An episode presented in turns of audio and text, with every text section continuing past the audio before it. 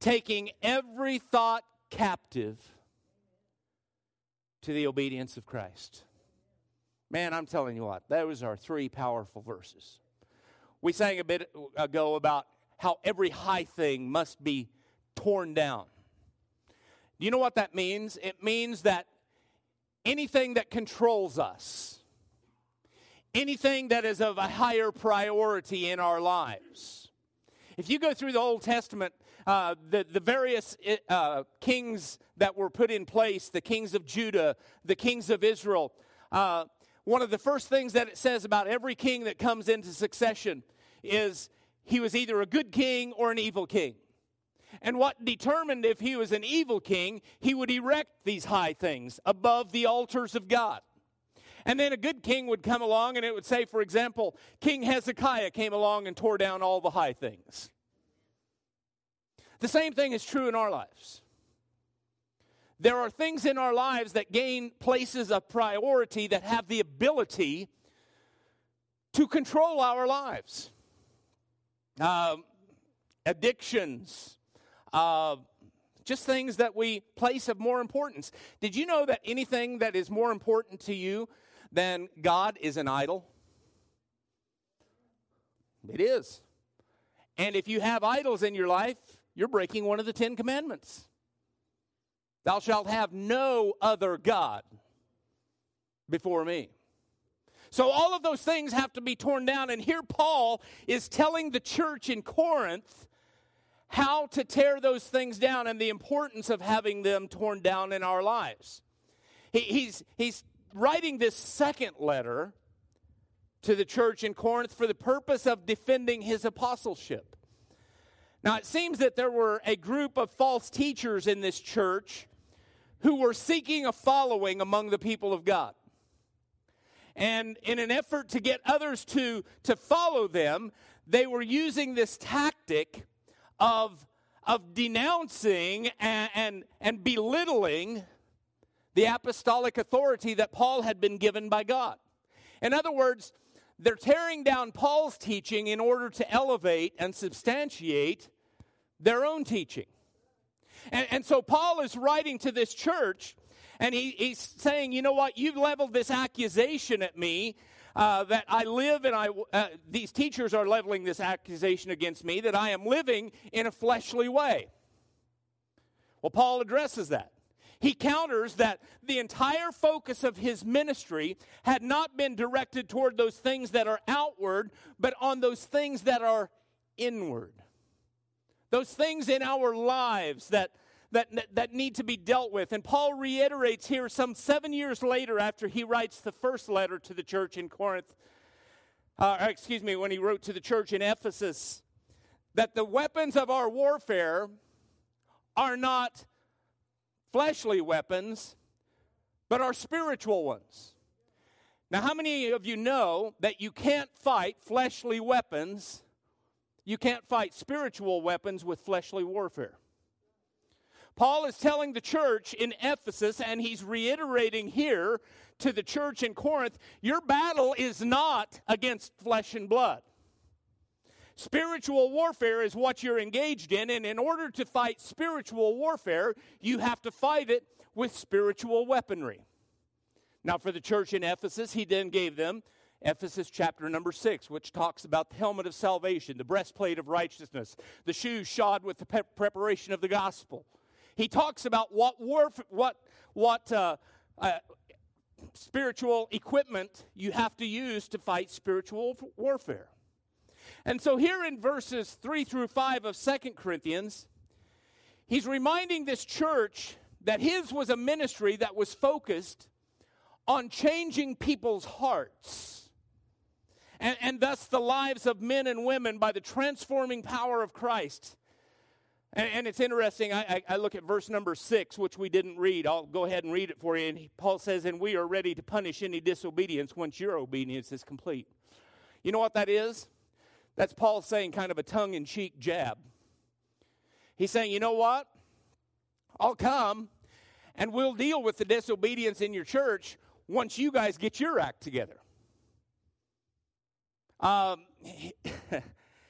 the, the once the Corinthian church had come to its senses and were ready again to embrace him as the apostle that God had placed before them, then he would be glad to come back to their church and punish any disobedience once their obedience is complete. It's a reference to his dealing with false teachers, trying to lead them astray. In other words, you quit listening to them, and then I'll come back. You, you can't continue to listen to false teaching. And all this having been said here, I want us to focus on these three verses, three through five, because there, Paul, I believe, describes the process that needs to take place in the life of a believer in Jesus Christ in order for them to grow spiritually and, as we've been talking about the entire sermon series, to become more like Jesus. So let's go. Paul describes and reveals what the Lord wants to do in the hearts of those, excuse me, puberty setting in. he reveals that wasn't from the Lord, I'm sorry. he reveals what the Lord wants to do in the heart of those who are his disciples. Now, let me just give you a context. The wisest man who ever lived, his name was Solomon. He tells us back in Proverbs chapter 4, verse number 23, these words Guard your heart above all else, for it is the source of life. How does it relate to what Paul is saying to the church in Corinth? He's saying, you know what? You got false teaching going on in your midst. You need to guard your heart, what you're receiving, what you're listening to. Uh, you know, you, you have guys in the midst that are that are trying to tear down the ministry that God gave me to you, and they're doing it for fleshly reasons, and you're giving them an ear in your church.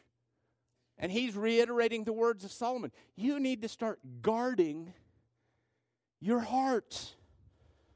Now, the process of discipleship, that is, growing in the likeness of Jesus, it really boils down to, to our heart. How many of you have a heart this morning? How many of you have one that's working?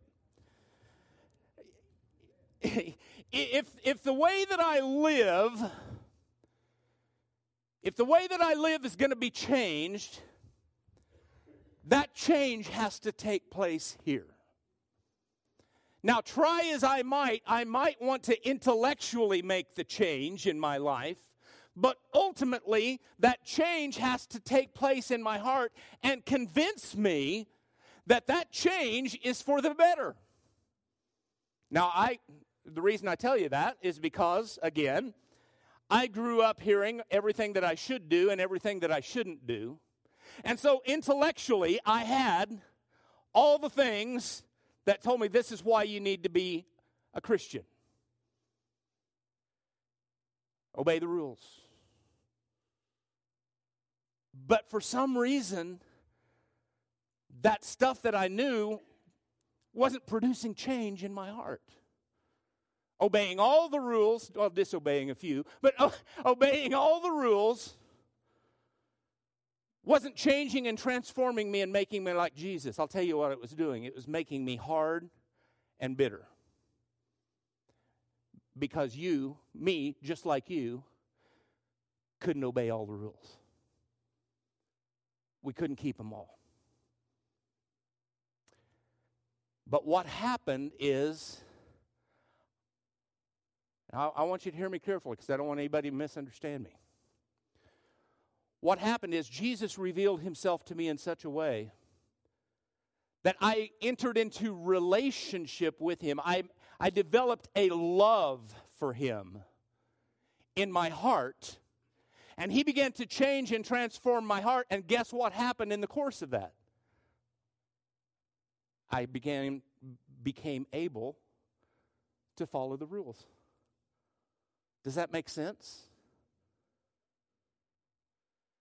Out of the relationship that I had with him, out of, out of my desire to be more like him, I found myself obeying the rules, doing what I should, and not doing what I shouldn't. And it didn't feel like a, a yoke of, of slavery around me that says you have to do this. It was because I wanted to please Jesus. Now, friends, there's a big difference between pleasing Jesus and wanting to please Jesus.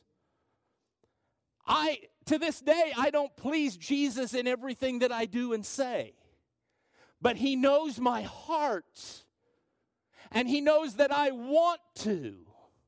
And so when I do something stupid that's not pleasing to Him, I come to Him just as the psalmist David, the man after God's own heart, and repent. And He ch- continues to change and transform me.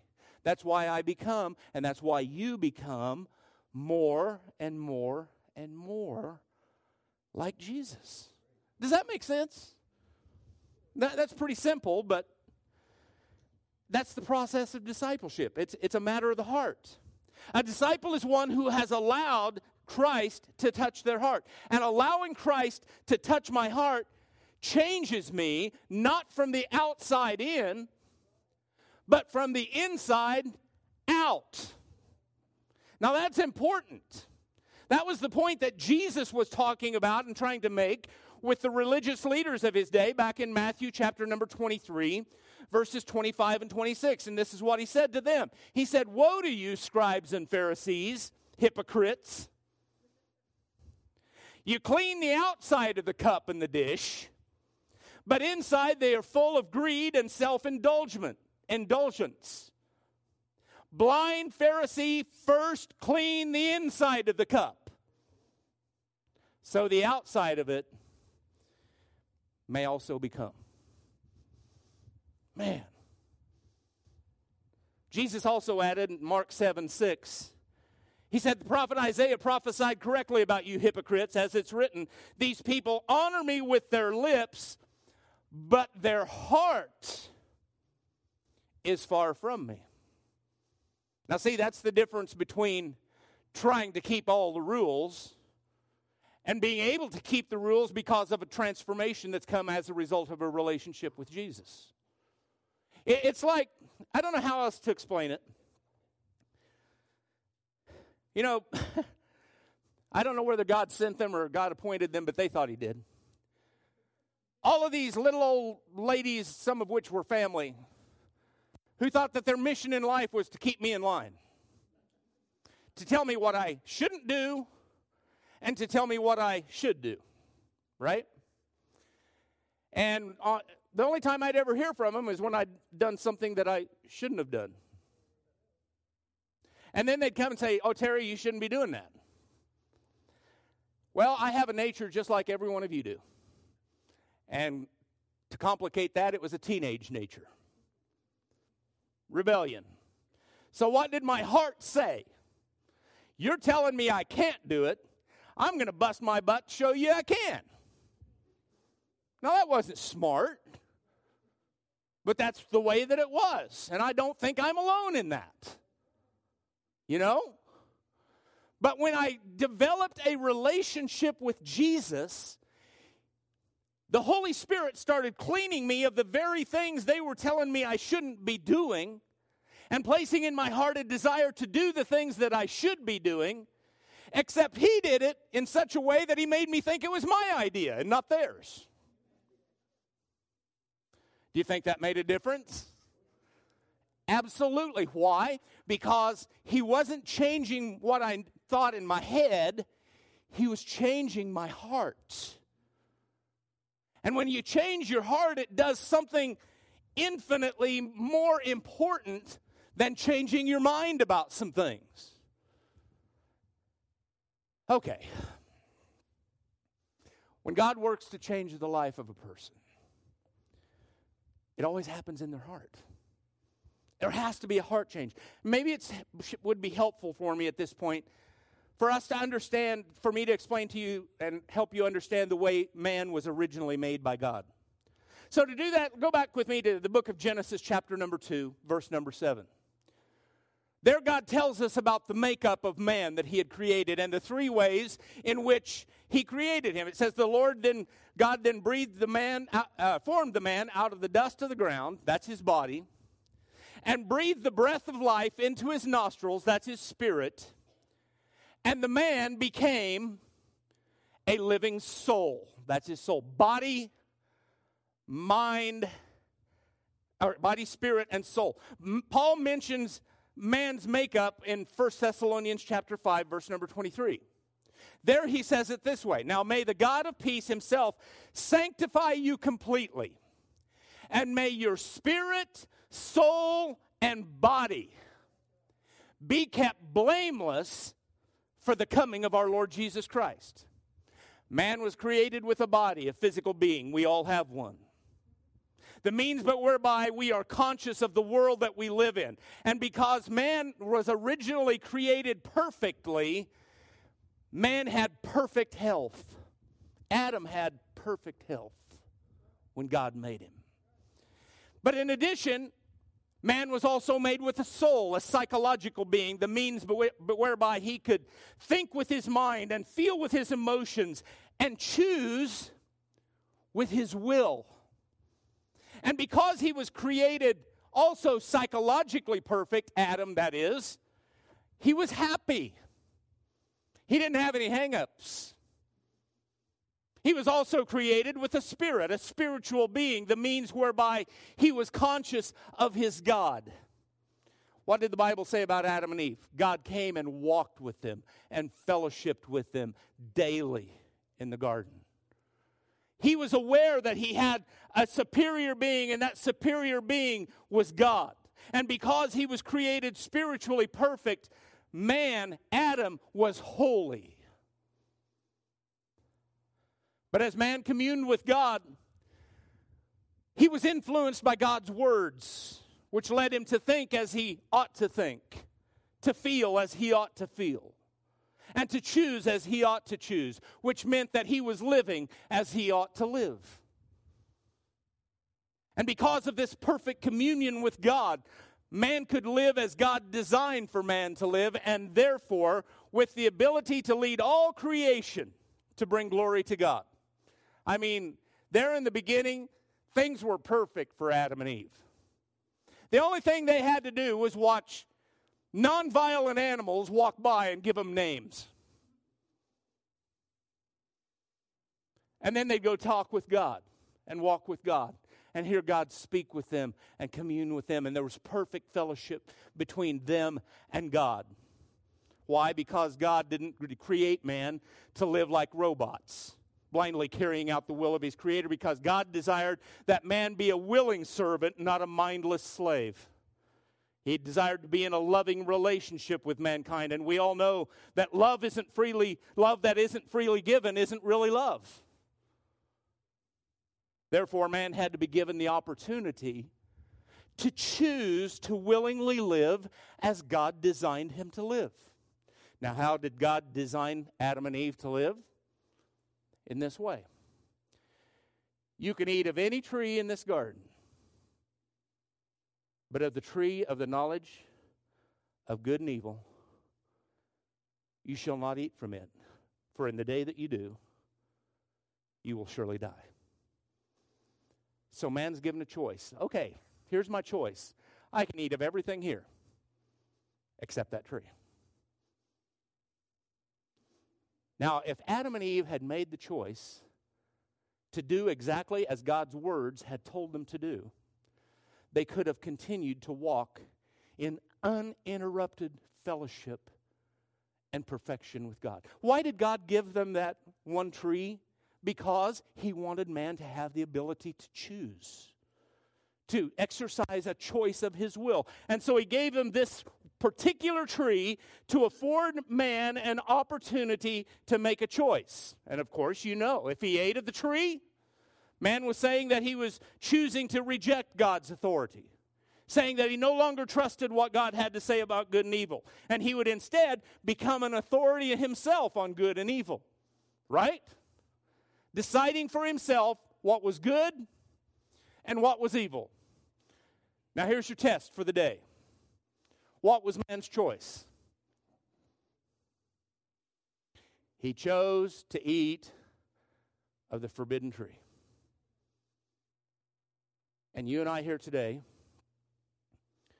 are still bearing the consequences of that choice. Because from that day till now, Adam and Eve's choice to eat of the forbidden fruit broke fellowship with God.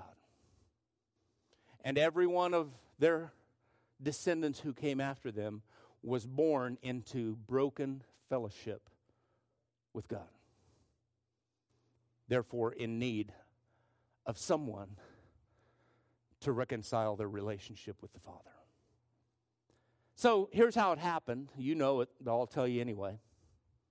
Satan, in the form of a serpent, came to Eve and to Adam and persuaded them to go their own way rather than going God's way. And his method was to tempt them to look for guidance from the world. Can I just stop and say something right here? Did you know Satan hasn't altered his methods? For 6,000 years, he's still using the same methods. And his method is to tempt them to seek, gui- to, to seek uh, for us to seek guidance from the world rather than from God. God had been speaking with them in uninterrupted fellowship, but they chose to, re- to take the advice of Satan and go ahead and eat from the forbidden tree. The Apostle Paul, uh, John, way over in the New Testament, clear almost to the back of the New Testament, tells us in 1 John chapter number 2 verses 15 and 16 and I'm reading from the amplified version everything that belongs to the world the lust of the flesh that is craving for sensual gratification. The lust of the eyes that's the greedy longings of the mind. And the pride of life that is assurance in one's own resources or in the stability of earthly things. He said these things do not come from the father but from the world itself. That's what Adam and Eve gave into. The lust of the flesh, the lust of the eyes, and the pride of life. And I mention this because Satan always, always, always calls you and I to operate by our feelings rather than by faith. It's the same approach he took with Eve and Adam. The woman saw the tree was good, Genesis 3 6.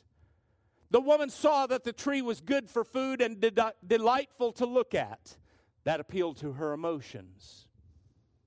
And that it was desirable for obtaining wisdom. That was the lust of the mind. So she took some of its fruit and ate it. That was a choice of her will.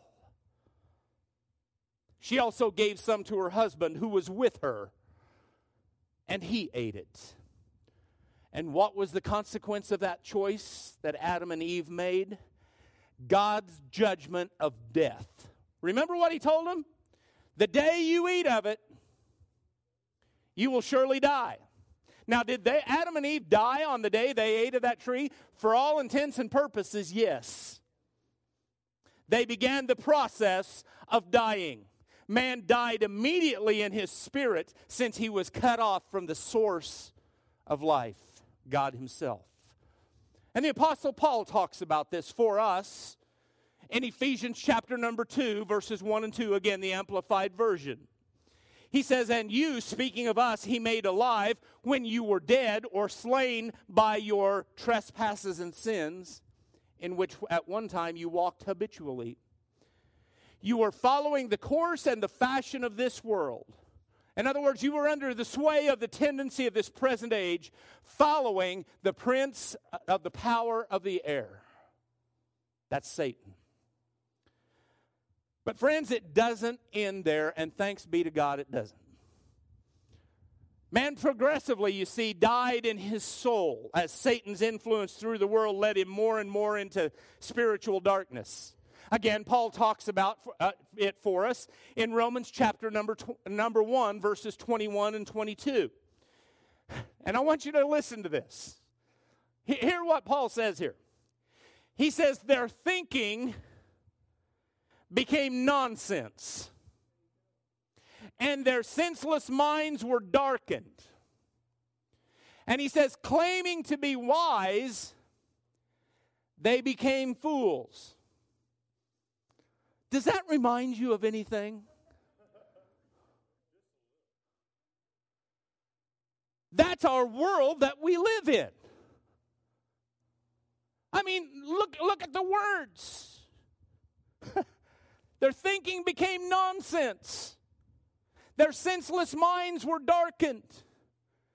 Claiming to be wise, they became fools. We see the truth of that scripture played out in the headlines of every news broadcast we hear. The writer of Hebrews then adds that the consequence of that. Well, let me say this first. Paul also says in Ephesians 4:18 they were darkened in their understanding, excluded from the life of God because of the ignorance that is in them and because of the hardness of their hearts. The writer of Hebrews then adds that man died ultimately in his body. So see how it happened? They died in their spirit. They died in their soul. And ultimately we're all going to die physically in our body. The writer of Hebrews said in Hebrews 9:27, "It is appointed for people to die once. And after that, judgment." Now, what are the consequences awaiting those who are separated from God by sin? Well, the message translation tells us in 2 Thessalonians chapter 1 verses 8 and 9, those who refuse to know God and refuse to obey the message will pay for what they've done. How?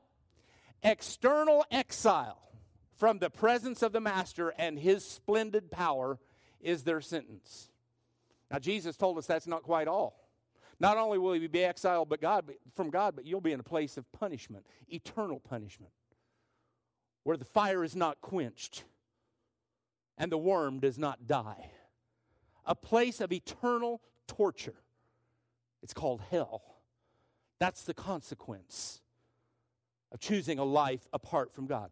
Now, let me emphasize that that destiny only awaits those who refuse to respond to the good news of Jesus.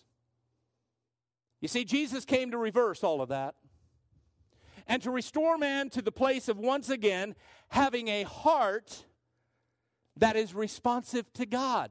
How did he do that? He sent his son Jesus to die on a cross and in his sinless perfection take upon himself your sin and mine the punishment that we were condemned to pay so that that barrier of sin in our lives might be forever removed and it be possible for us to once again have relationship with God.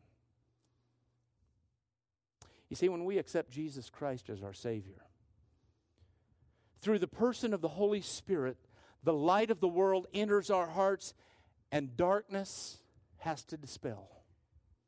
Paul talks about it in 2 Corinthians 4, verse number 6. He says, For God, who said, Light shall shine out of darkness, he has shown in our hearts to give the light of the knowledge of God's glory in the face or in the person of Jesus Christ. Isn't it interesting? Jesus said, I am the light of the world. The darkness of the world is dispelled in the person of Jesus Christ. How does it happen? When we allow Christ to touch our heart. And because Christ has been allowed to touch my heart, what happens? I begin to think differently. I begin to feel differently. I begin to choose differently, which all leads me to living differently body, mind, and spirit. Are you with me this morning? You see, here's the thing, friends. I've changed. I'm not who I used to be because of Jesus. That's what you need to believe indeed if Christ has touched your heart. That's what His Spirit is constantly trying to tell us. And one of the things that I have said for many years is the greatest crisis in the church of the Lord Jesus Christ, understanding who we are in Christ Jesus. We are His light. We are reflecting the light of the world's light in the darkness of our world. Why? Because he has changed us from the inside out. We're no longer children of Satan, we are children of God. We no longer look to the world, but we look to the Word. We don't walk by our feelings, but we walk by faith. And as we allow the Spirit of God to influence us through the Word of God, what's Romans tell us? Our minds will be renewed, causing us to feel about things as we ought to feel, causing us to make choices that we ought to make so that we can live the life that we ought to be living. You know what it amounts to? It amounts to us abstractly rejecting the old way of life by a choice of our will. Uh, um, I, I, wish I'd have saved that. I, I, got something on my phone this week about what grace has done in our lives, and it, it had something to do, I can't quote it exactly. It said, If grace hasn't changed your life, then you probably haven't been saved. That's the truth. Because if you've been saved, there's going to be changes take place. Because the Spirit of God begins living inside of you and begins working from the inside out the changes that have come to your heart. And we need to reject the, the old way of life and choose to start learning how to live the new life that we now have because Jesus has touched our heart. We need to realize who we are. Who are we? He's now our Heavenly Father, too. So much so that we are heirs of God. We are joint heirs with Jesus Christ. We are somebody. I think I'm preaching to the wrong congregation this morning. We are somebody in Christ Jesus. Friends, there's a part of me that wants to do like one of my boxers and take a running fit around this church about right now because I'm not who I used to be because Jesus Christ has touched and changed my heart. I no longer serve him out of obligation. I serve him because I love him. I serve him because I want to be like him. So that means I'm not going to be going along with the old crowd anymore. You know why? Because they're empty headed and mindless. The crowd has refused for so long to deal with God that they've not only lost touch with God, many of them have lost touch with reality. They can't think straight anymore. I'm just rephrasing what Paul already said. They can't think straight anymore. They feel no shame, no remorse when they let themselves participate in all kinds of obsessions and sexual perversion. That's no life for a child of God. I read probably a number of years ago now, probably four or five years ago, that 33% of pastors in America have an addiction to pornography. Think of the magnitude of that, friends. 33%. Pastors you know how it happens? Because all we have to do is shut the door on our office where nobody can see what we're doing. We have access to the internet, which can show us anything that we want to see. We start making choices that go against the grain of what God has told us in His Word and those images that flash up on our computer screens, we just can't erase them and pretend that we've never seen them. They linger and they begin to grow and they begin to lust for more and more and more. And friends, you might have noticed it by now, but I'm not just talking about pastors. And eventually they get a stronghold in our heart.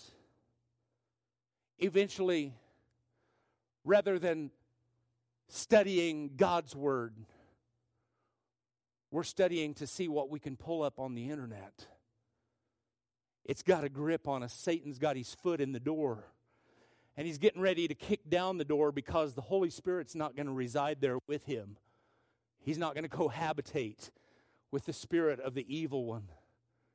And that's why we need to pull down the strongholds in our life. And that's why Paul wrote the words of Second Corinthians chapter number 10. The weapons of our warfare are not carnal, but are mighty through God to the pulling down of strongholds. And the last thing that he said in verse number five is take every thought captive to the obedience of Christ. Some of you who've been in my office, I guarantee you have heard me counsel you those exact words. Take every thought captive. When the lust of the flesh, the lust of the eyes is crying out to be catered to, what do you do? I belong to Jesus. That's not who I am anymore.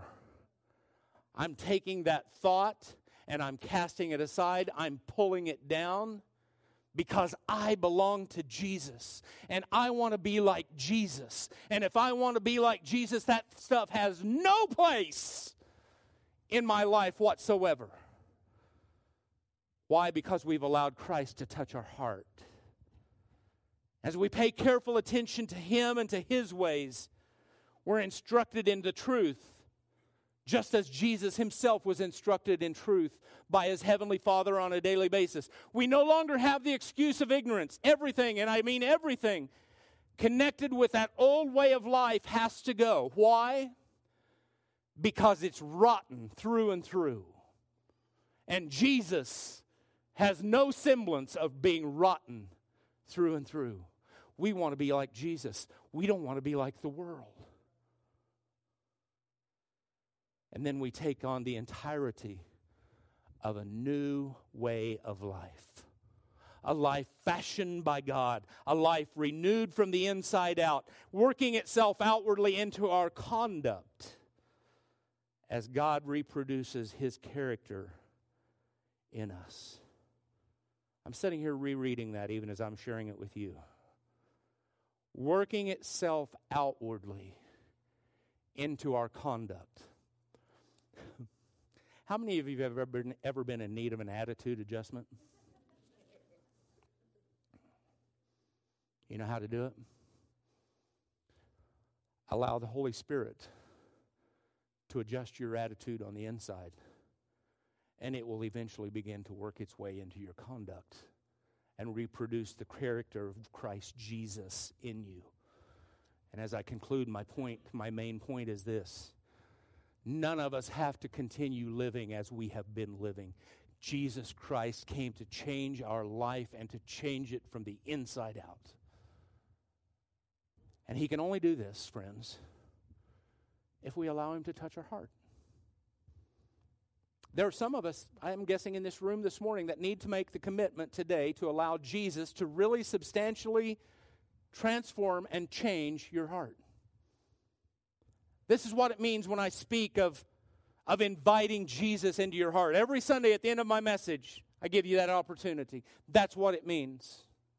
And it, it's not it's not something that's childish language. You know, we used to sing into my heart, into my heart, Lord Jesus, come into my heart. It's not childish language. We're seeking to emphasize that salvation is a personal experience with a living Lord whereby He is allowed entrance into the innermost self in order to change who we have been into what He wants us to be.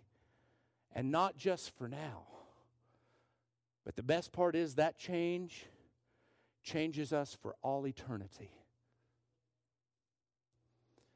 What am I saying to you? I'm saying, yeah, you can get saved and punch your ticket to heaven. That's all great and wonderful. We're all going there. Hallelujah. But Jesus Christ can have a serious impact on your life right now. Do you want to make a difference in your world? They already think you're weird. Just, just let them think it.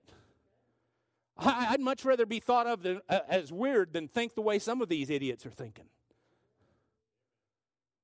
He can significantly impact your life as it is now. He can change your conduct. He can change your character.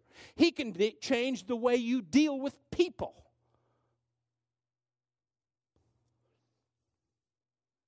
He can change your ability to love people. Love people that you may never have thought were lovable. And we all have those people in our lives. He can put a love in your heart for them. Never in the world did I ever think that I would have love for murderers and rapists and child molesters. But God did a work in my heart and let me to know that He can do the same for them that He did for me because He can make the vilest sinner clean. If He can change them, He can change us. Made the statement a couple of weeks ago that many people miss salvation by 18 inches, the distance from their head to their heart. Don't be one of them. Don't be one of them. Some of us here today need to make that commitment to allow Christ to not just give us a good feeling when we come to church and worship together and hear perhaps a good message and we walk out feeling good about ourselves. That's not the kind of change I'm talking about. I'm talking about transforming change. That the people you've been hanging around with will virtually not recognize you by the way you now act. It's not a matter of abstinence.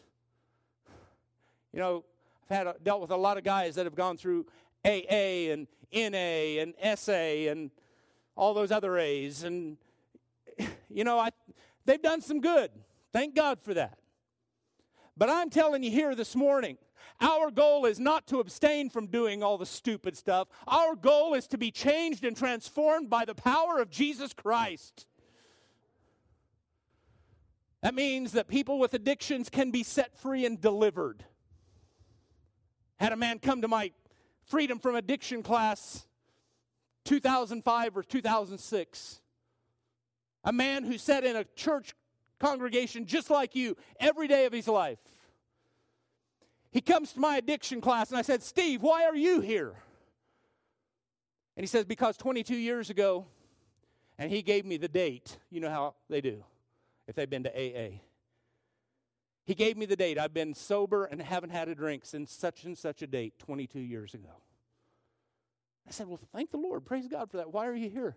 Because not one of those days in 22 years has gone by without me dying for a drink. Friends, that's not freedom. He whom the Son sets free is free indeed. So, therefore, walk in the liberty that you've been called into. Allow Jesus Christ to deliver you. AA can help you abstain, it can help you stop but it can't deliver you. Only Jesus can deliver you. And that goes for whatever your life controlling issue may be, alcohol or something else. Now, I told you I'm going to continue this thought next week, but today's the day that you need to decide to confess God, I need to change. I want to be changed and transformed. Musicians, would you come, please? Today's the day that you need to decide that you don't want to live the old life any longer but that you're going to learn how to live the changed life that Jesus has provided for you because he, you've allowed him to touch your heart. You know what? This is one of the most fundamental, simple messages that I have ever preached. It really is but, but it's also probably the most Bible based sermon I've ever preached. These are not my words that I'm sharing with you this morning, friends. This is the Word of God. And I deliberately designed this message that way because I want you to hear what God says, much more than I want you to hear me tell you what I think God says. So now you've heard it. And now it becomes the responsibility of everyone in this room to say, Jesus, I want you to change me. I want you to change me. Would you bow with me, please?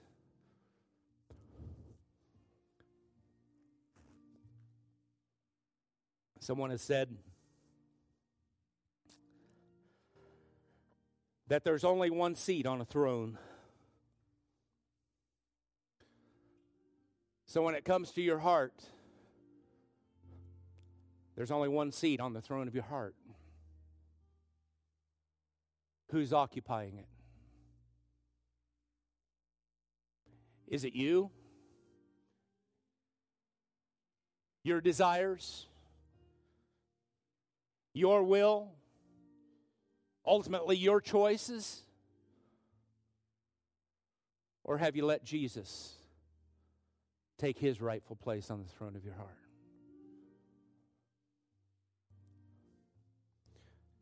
He wants to change you. You know, it'd be one thing, friends, if we just said, okay, Jesus, you're on the throne of my heart. But then we kept doing what we wanted to do. We're lying to ourselves. If Jesus is on the throne of our heart, He's going to be the one that affects our will, affects our choices, ultimately, even affects our desires. Why? Because He's changing us from the inside out. You're here this morning. You say, Pastor, I need to put Jesus in his rightful place on the throne of my heart. Just lift your hand this morning.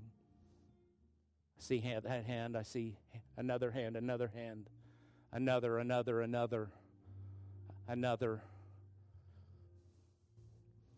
Lord Jesus, for each hand that's been raised this morning, Lord, I believe I believe to the core of my being that their hand was raised because they mean business with you. They weren't trying to show somebody else or have somebody else look at them and say, wow, look at them, they're making changes. That's not why they did it. It's not an easy thing to raise your hand and be singled out in a group of people, but Lord, they're not raising them for the purpose of people seeing them, they're raising them for the purpose of you seeing their need. Now, Holy Spirit, I pray that you would do your desired work in the heart and life of each and every hand that was raised this morning. And may they begin to see the results of that work that you are doing begin to gradually, day by day, week by week, work itself from the inside out, reproducing your conduct and your character in their lives. In Jesus' name. Would you stand with me, please? We sang this song earlier, but you may not have sung, you may not have sung it at that time with the same context that I'm asking you to sing it this time says, Let the king of my heart be the mountain where I run, the fountain I drink from. You know what that means? You're not running to the world. You're not drinking the water of the world. You're drinking the water of the King of Kings. You're running to the King when you have need of solutions in your life.